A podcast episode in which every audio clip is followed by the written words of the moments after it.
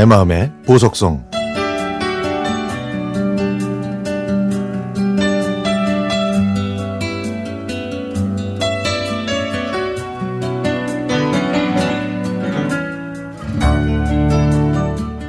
첫 직장을 그만두고 새 직장을 다니던 어느 날 그녀와의 만남이 시작됐습니다. 안양에 있는 차량 정비소에 차를 맡겨 놓았더니 시간이 좀 비더라고요. 그래서 시간을 때우기 위해 그 근처에 있는 카페로 갔습니다. 그런데, 그런데 말입니다. 저는 바로 그곳에서 아름다운 그녀를 보았습니다. 그녀는 그곳에서 혼자 차를 마시고 있었죠. 제 머릿속에는 아, 갑자기 말을 걸면 이상하겠지. 아, 괜히 부담만 주는 거 아닌가? 이런 생각을 하고 있었지만 제 몸은 이미 그녀 앞에 서 있었습니다. 저, 저기요. 저, 시간 있으세요? 그러자 그녀는 다소 어눌한 한국말로 대답했습니다. 아, 네. 네. 그런데 저 한국인 아니에요. 하, 한국인. 하, 한국어 못해도 괜찮아요?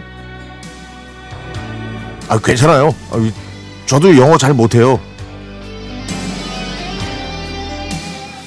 이렇게 저는 뜻하지 않게 외국 여성과 자리를 하게 됐고, 이걸 계기로 자주 만나다가 우리는 드디어 사랑을 키워 나가기 시작했습니다.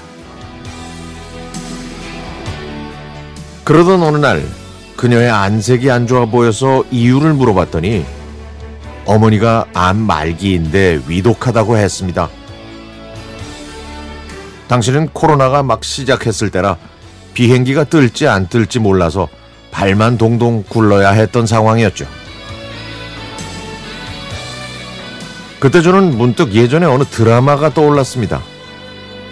그 드라마에서 어머니는 자기의 마지막 소원은 딸이 결혼하는 걸 보고 눈을 감는 거라고 말하면서 눈물을 흘리니까 딸이 어머니의 소원을 들어준다는 그런 내용이었거든요.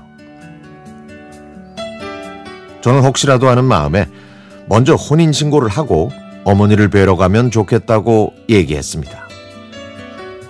그러자 아내는 환하게 웃으면서 좋다고 했죠. 그래서 급하게 혼인신고를 했는데 우리나라는 외국인과 혼인 신고를 하는 절차가 생각보다 꽤 복잡했습니다. 글쎄요, 세상이 흉흉해진 탓인지 필요한 서류가 너무 많았죠. 우여곡절 끝에 혼인신고를 할 수 있었고, 아내는 인도네시아로 갔습니다. 그 후로 2년 동안 아내를 보지 못했습니다. 코로나로 상황이 좀 안 좋기도 했고 장모님이 투병 끝에 결국 돌아가셨거든요. 장례를 다 치르고 코로나 상황이 좀 풀린 뒤에 아내가 돌아왔습니다. 지금 저는 아내와 행복하게 오순도순 잘 지내고 있습니다. 저를 믿고 딸과의 결혼을 허락해 주신 장모님과 장인어른 또 외국인과 결혼한다고 했을 때 제 선택을 믿어주신 제 부모님께 보답하기 위해서라도 더욱더 행복하게 살겠다고 다짐하는 오늘입니다. 그나저나 아내와 저의 인연이 이어진 건 정말 좋고 다행인데 결혼 생활은 원래 이렇게 다 힘든 건가요?